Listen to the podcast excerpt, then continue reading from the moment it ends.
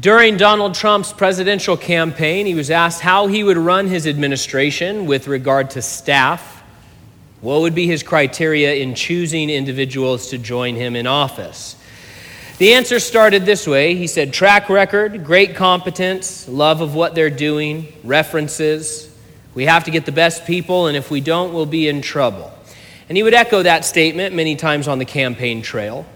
And now, several years down the line, critics of the president often use his answer, changing it a little bit, saying that he said, I only hire the best people. And they poke fun at him due to not only the high turnover rate in the administration, but also the often public disagreements that spill onto Twitter between them. Now, in the end, in many cases, it seems that competence and references weren't quite enough to keep the job that was offered to some of these individuals. And that's not meant to be a political statement, it's just an observation. These jobs, of course, demand incredible amounts of sustained intensity from people. The pressure is extreme, undoubtedly takes a toll no matter how competent a person is or how much they love the work. That's just a reality of positions like that. In the opening of Acts 16, Paul is on what we call his second missionary journey, which he starts by going back through some of the towns that he had evangelized in his first missionary journey. And these were not easy places to go to. These were intense trips, dangerous trips. These were places where he had encountered deadly opposition.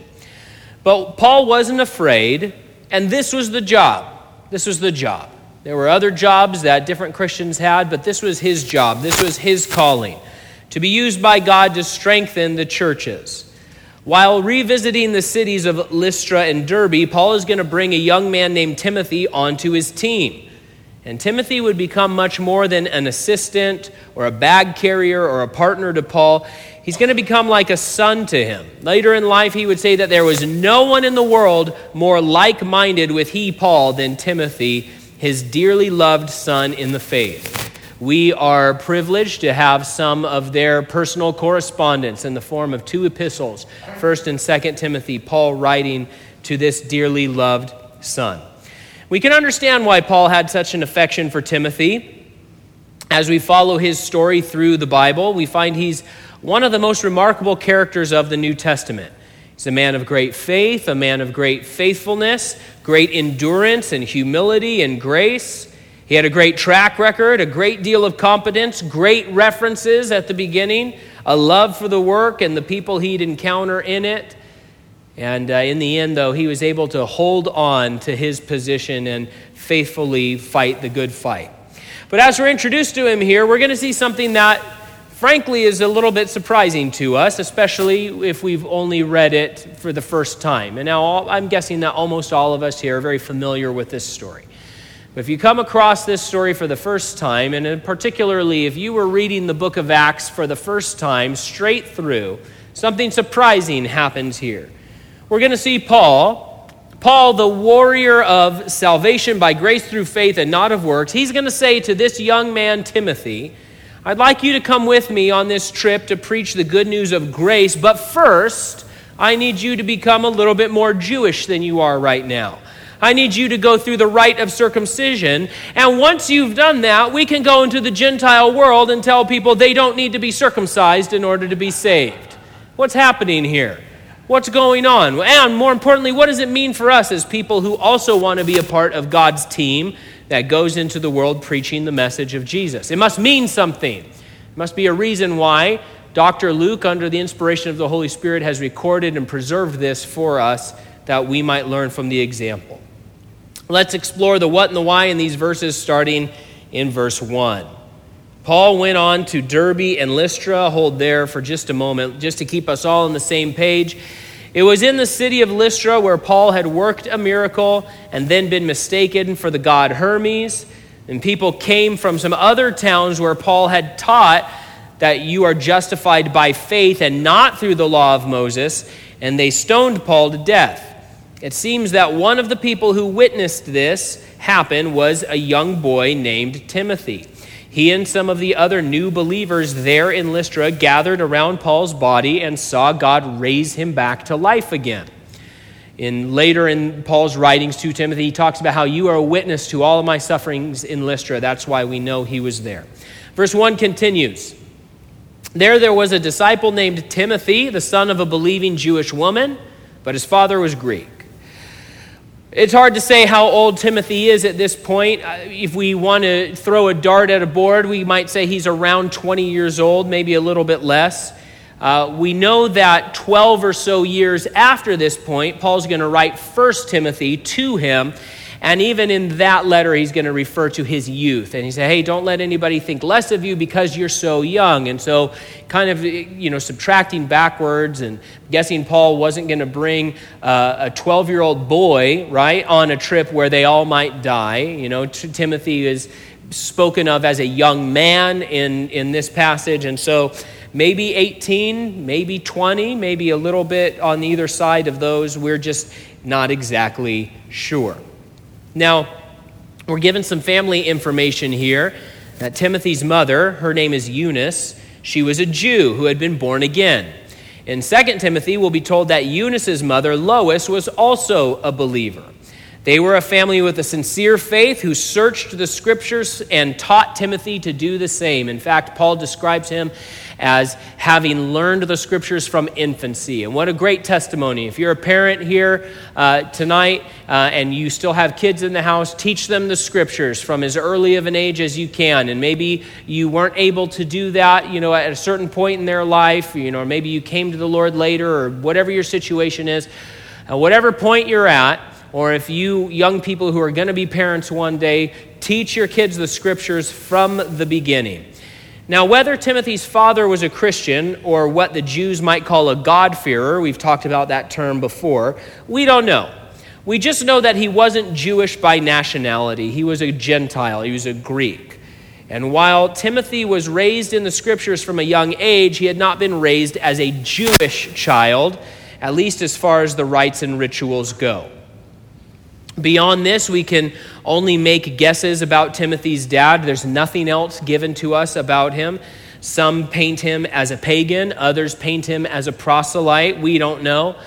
It would just seem from the context of what we're going to read in a moment that he was, at least in the general area, the district, a man of some sort of prominence because he was known throughout multiple cities. Verse 2 The brothers and sisters, that means Christians, at Lystra and Iconium spoke highly of him.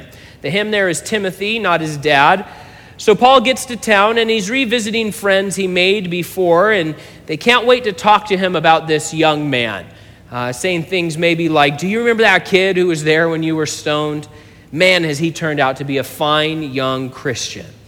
And really, this is more than just, oh, he's a great kid. Christians from two churches in different towns are commending him to Paul for his faith and for his service. And they knew that Paul was in need of another team member.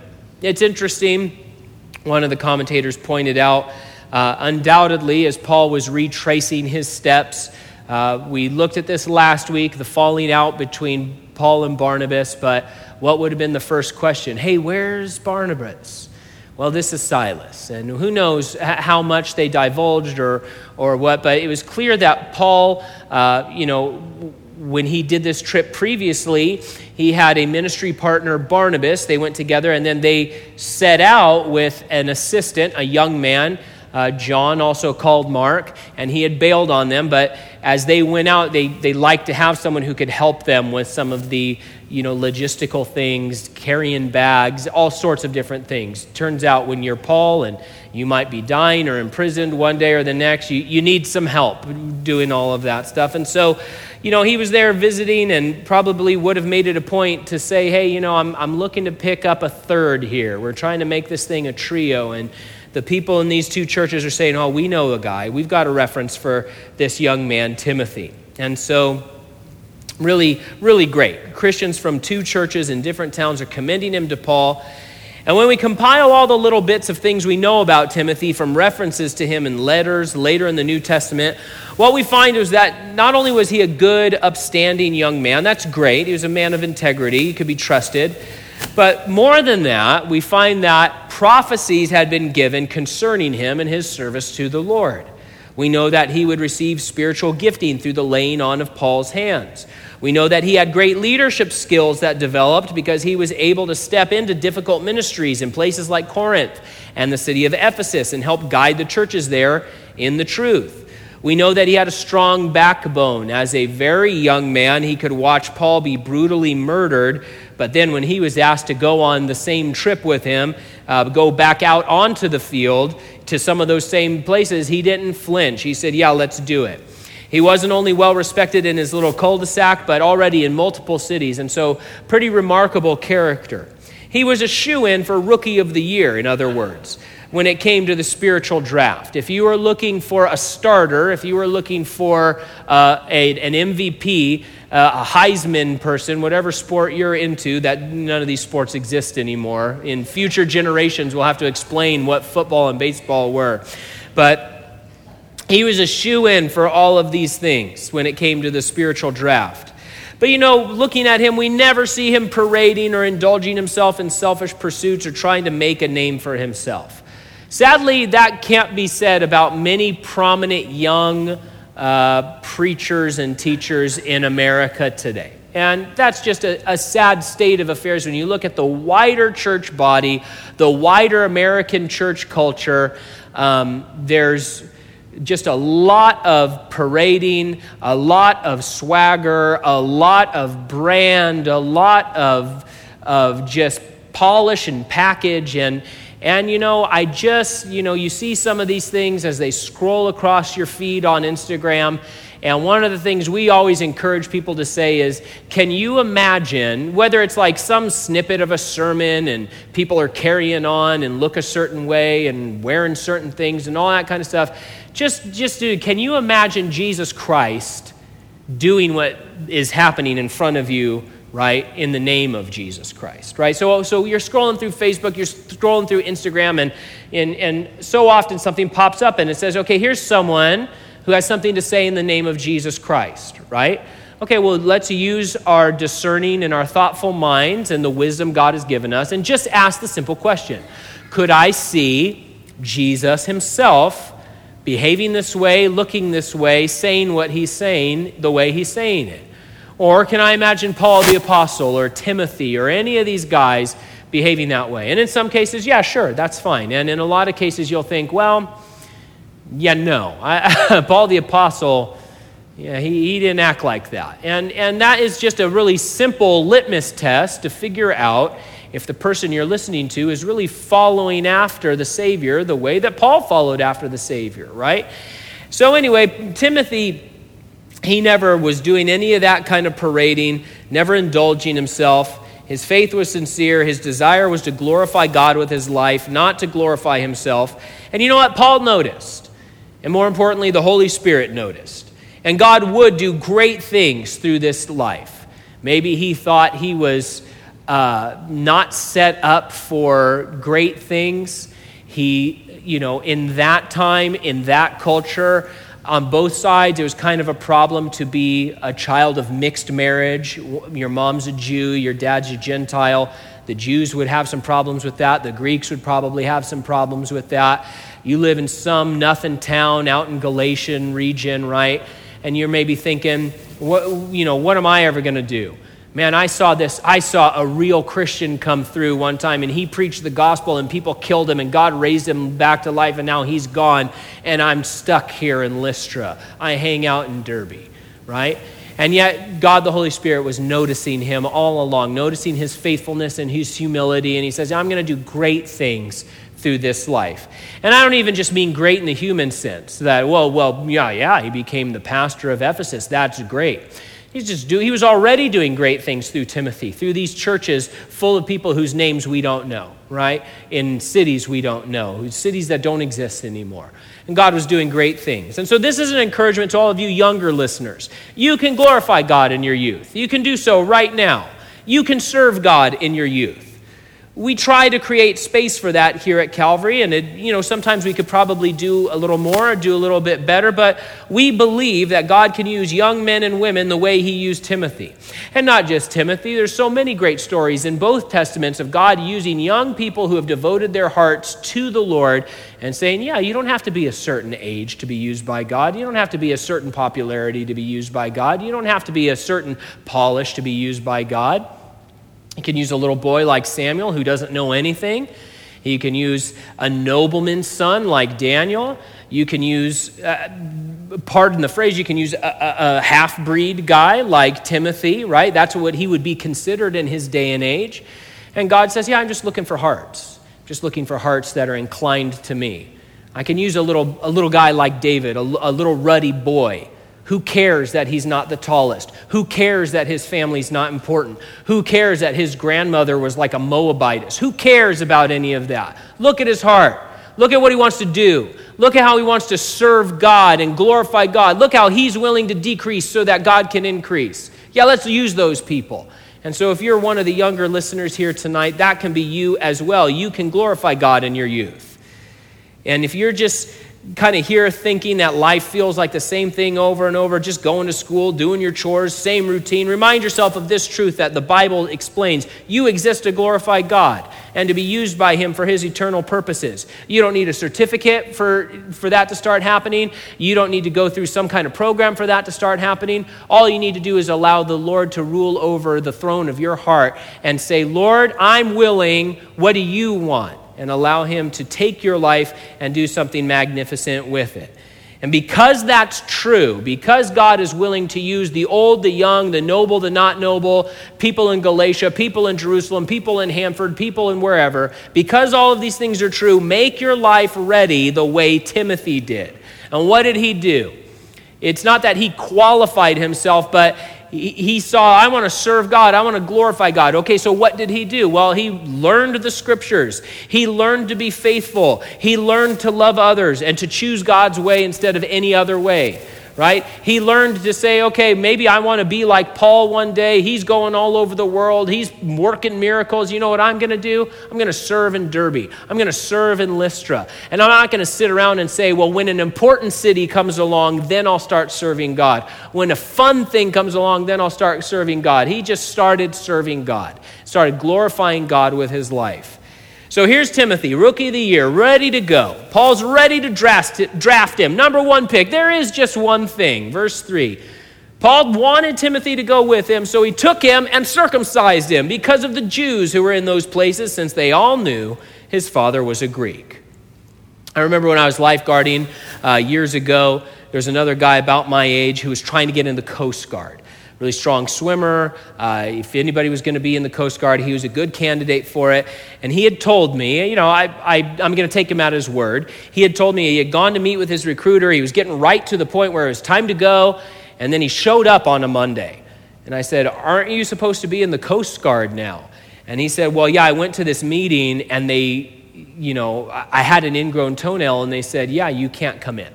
You can't come in until that's cleared up. And you folks with a military background know that there's a long list of conditions that can keep you out of the service. I was perusing one on military.com, just the different conditions that can sort of disqualify you from entering in. Some of them are permanent disqualification, some of them are not, right? Now, let me read verse 4, and then we're going to circle back to what's going on here. As they traveled through the towns, they delivered the decisions reached by the apostles and elders at Jerusalem for the people to observe. So, on first glance, if we're paying attention, it makes no sense that verse 3 is right next to verse 4. We're going to go tell people that circumcision is not a requirement, but before we do that, you have to be circumcised or you, otherwise you can't come. What in the world is going on? The issue isn't terribly complicated. We're given Paul's just, justification there in verse 3. It tells us why he, he did it. In the immediate region, Timothy's dad was a well known figure. When Paul and Silas and Timothy went into synagogues in those places, it would be a big old ingrown toenail to have an uncircumcised member of the team. A lot of the Jews in those cities wouldn't even be interested in hearing their message because they were traveling with this guy, right? So, in order to remove that potential improbable barrier, Paul said, Why don't we just bypass this thing? Why don't we just take care of this once and for all? And frankly, all Paul did was face obstacles all the time in his ministry, day in and day out. And so if he's like, oh, I'm able to get rid of an obstacle to my ministry, let's take care of that. Let's take care of it right now. I'm sure he was glad to do so. While the reasoning isn't complicated, it does raise a lot of implications for us. Now, it's easy for me to think, I'm so glad I'm not Timothy. I'm not half Jewish, right? I'm not Timothy, I'm Titus. I'm Titus, another guy Paul, you know, pulled into his ministry. Paul would later explain in the letter to the Galatians that Titus, who was a full-blown Gentile, he wasn't going to be compelled to be circumcised. He said, "Of course I'm not going to do that." But what about this Timothy thing? What can it teach us? Because listen, I was thinking about this, and it's easy for me to think, well, I'm not half Jewish. I don't have to go and deal with Jews, so this isn't a big thing to me. But if it was me, if I was in that situation, I think I would have just said, Well, why don't I just meet up with you when we get to a city where they don't know my dad? How about that? I mean, it's still the first century. And, you know, we don't know who his dad was. But it seems clear that it's not like his dad was Caesar Nero. It wasn't like his dad was some major governor or things like that. I mean, he was known in some of the towns around for some reason or another. But this team was going to end up in Philippi, Thessalonica. They're going to Macedonia. They're going into the European continent. No one knew Timothy there. No one knew Timothy's dad's there. And after all, it wasn't their business if he was circumcised or not, right? And it and wouldn't it be Paul telling Timothy of all people in a few years, we know that the law is not meant for a righteous person, so what gives? You know, all those things are true. And Paul would never say that Timothy or anyone else would have to be circumcised or follow the Mosaic law in order to be saved. That's not what we're talking about. The Bible could not be clearer. We are saved by grace alone through faith alone. No works, no merit, no rituals, no payments can be made for you to purchase yourself a ticket into heaven or into God's good graces. Grace alone through faith alone. Paul's decision to have Timothy circumcised wasn't about salvation, it was all about mission. Because you see, Paul would do whatever was necessary to remove obstacles to delivering people the gospel, even if it was inconvenient or painful or in some cases downright dangerous. Paul was willing to do that. Whatever was necessary to accomplish the mission. And it wasn't that Paul just forced this on others. We know what kind of man he was. He himself lived by this code. He would later explain listen, when I'm with Jews, I live like a Jew to bring Jews to Jesus Christ. Even though I'm not subject to the law, he said, I live under it when I'm around the Jews so I can bring them to Jesus Christ. We come to that Christian phrase that most of us have heard before where Paul says, I'm all things to all men. But when we think about that, we have to realize the inconvenience of that the difficulty of that, the self sacrifice of that, where Paul says, yeah, all things to all men sometimes mean you got to go get circumcised. Otherwise, we're not even going to be able to talk to these people. And guess what? We're, we want to talk to these people. We got to send the gospel to these people. And if they're going to stop us at the door based off of this rite and ritual, and here's their thinking, you're half Jewish, and so, okay, I see where they're coming from. We want to get them out of religious Judaism and into born again Christianity, but we're going to do this. I know most of you here this evening to be kind, decent people. When you're driving in your car, maybe headed somewhere important, maybe not important, but somewhere you just want to go to, somewhere important to you, but an ambulance comes up behind you with its lights and sirens on, what do you do? You pull over because you're not a bad person. You pull over, you get out of the way, and you set yourself aside and you put yourself on hold. Why? Well, because there's lives that need saving. Someone's probably dying in the back of that ambulance. And I don't want to stand in the way of the ambulance. We got to get that person to the emergency room, to the hospital. We got to get them to the surgeon. Get them there as fast as they can, as easy as they can. Yeah, everybody stop obeying the traffic, the, the lights. Just everybody stops. It doesn't matter if you have a green light or I have a green light, we all stop. Because somebody's house is on fire and the fire truck's coming through. Because someone's coding and they need an ambulance to save their life. We understand all of that. You know what's sad? Some departments, for many years now, are reporting more and more incidents where people are not pulling over for emergency vehicles. I see it even here around Hanford you know, or it's the super last minute pullover, right? uh, like a fine. When they're like when they're bump drafting you you know I fine i'll pull over right? And and but we understand the idea. On a physical level someone's in trouble. And even if you were headed to a doctor's appointment, or even if you were headed to an important imp- appointment, or even if you're headed somewhere, you're headed on vacation, of course we all think, well, we have to pull over because someone's going to die if we don't pull over.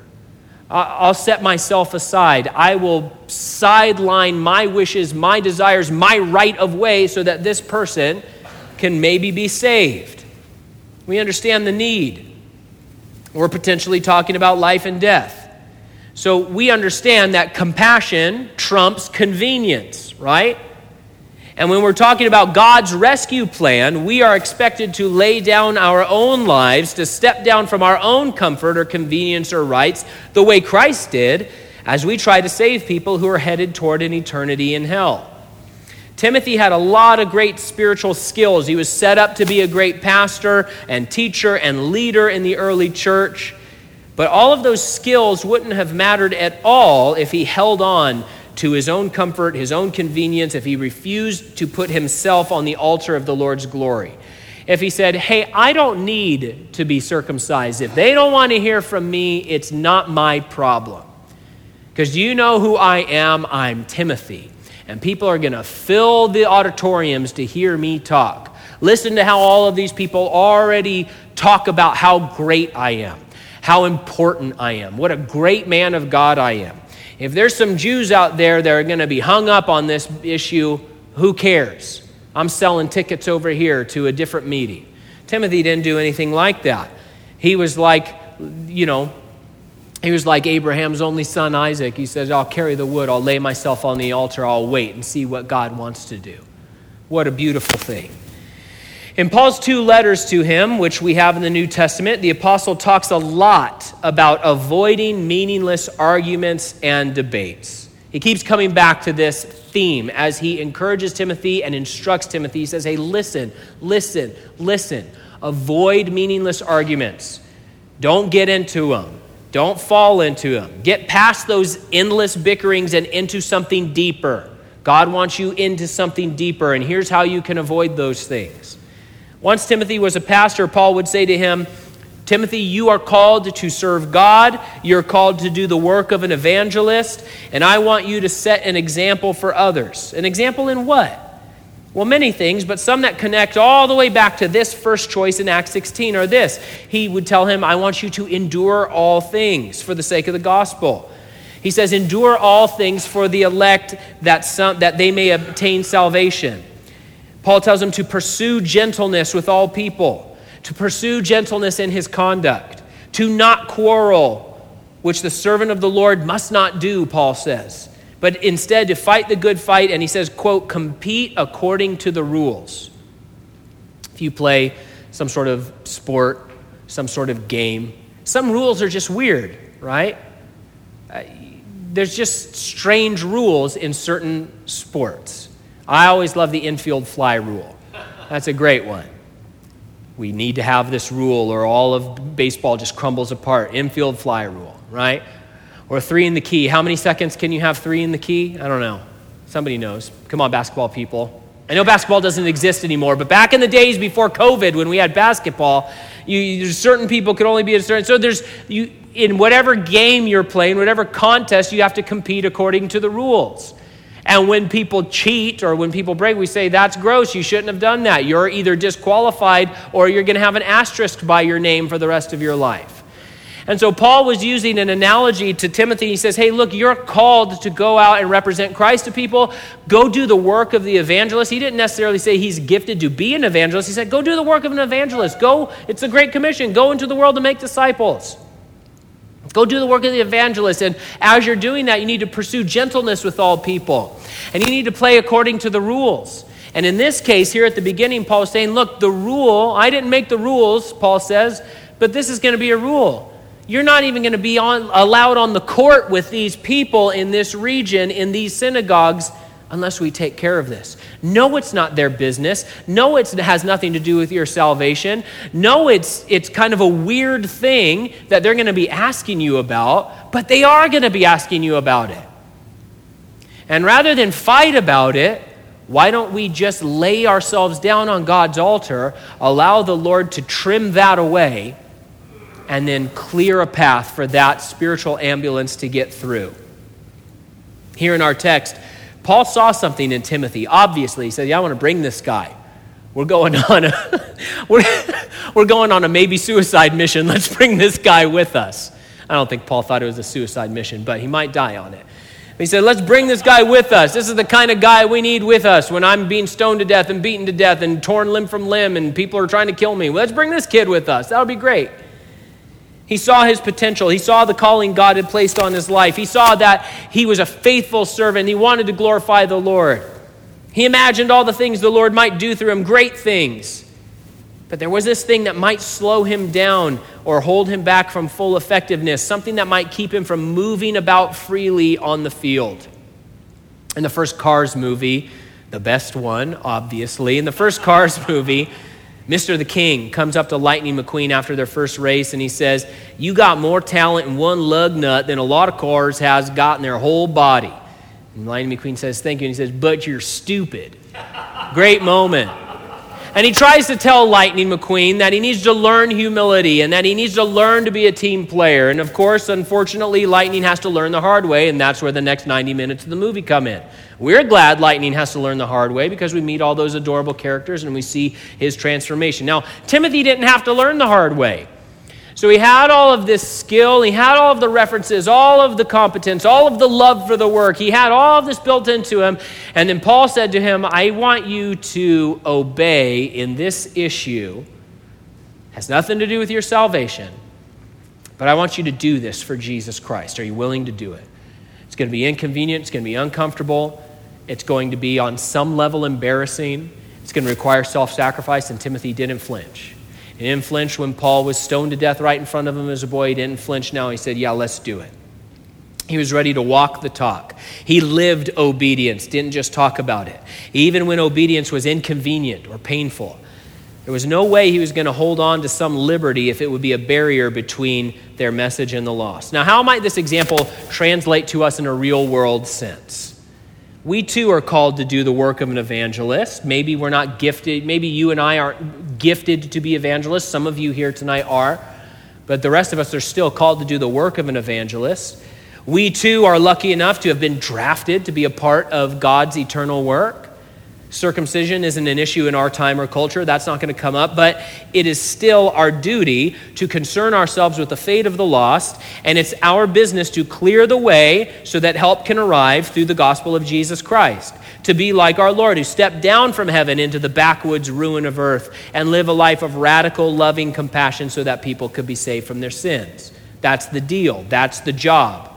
We can take a cue from Timothy and this strange start to his missions work and find ways to avoid meaningless arguments with those we're trying to minister to. It certainly means not starting them, but it also might mean cutting something away that might be an easily removed obstacle in our mission.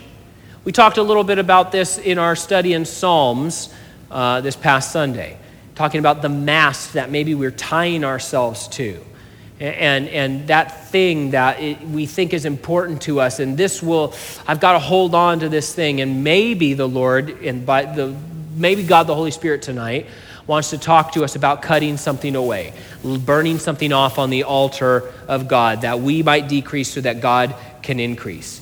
For example, I'm just throwing this out there. Maybe that Facebook post needs to be deleted.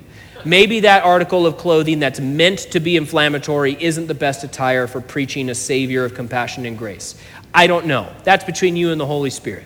Men like Paul and Timothy show us that this Christian life is real and it's a personal thing. It's meant to be thoughtful and active, not just outwardly active, going through motions, but inwardly as well as God works and operates on our hearts. If we follow Timothy through the New Testament, we find that he was often the guy sent to tackle the difficult assignments. At one point, he's sent to pastor Corinth, a church with a lot of problems. Seems he was also sent to minister for a time to the church at Ephesus, maybe for many years, a difficult city, a difficult ministry. He started off with a good reputation, a fine heritage, impressive references, and those were all good things to have. But when we follow him, It's humility and obedience and being willing to die to self that makes a person useful to God in hard situations. It's that kind of Christianity that results in a healthy church. And Dr. Luke would agree. Look at verse 5 as we close. So the churches were strengthened in the faith and grew daily in numbers. Why? Well, because of the Holy Spirit, of course. But it was the Holy Spirit working through people, not just Timothy and Paul and Silas, but people like them who took their Christianity seriously and who believed that it was their duty and privilege to obey and be a part of the rescue effort here on the earth. And oftentimes that meant pulling over to the side so that the ambulance could get through, laying down the rights, laying down the right of way, laying down that green light so that others might be saved, laying down conveniences so that the gospel might have a little less resistance in the ears of the people who didn't even know they needed to be saved from their sins. This life of grace and compassion, truth and purpose, it was winsome to people because it spoke volumes of Christ's love and his ability to save. And that's the mission we're on. That's the message that we're preaching. That's the Savior that we're presenting to people. And we want to do so following in the footsteps of these wonderful examples of faithful, obedient people who are willing to put God first, to decrease in their own lives, so that Jesus Christ can be magnified uh, through their personal lives and through their public lives.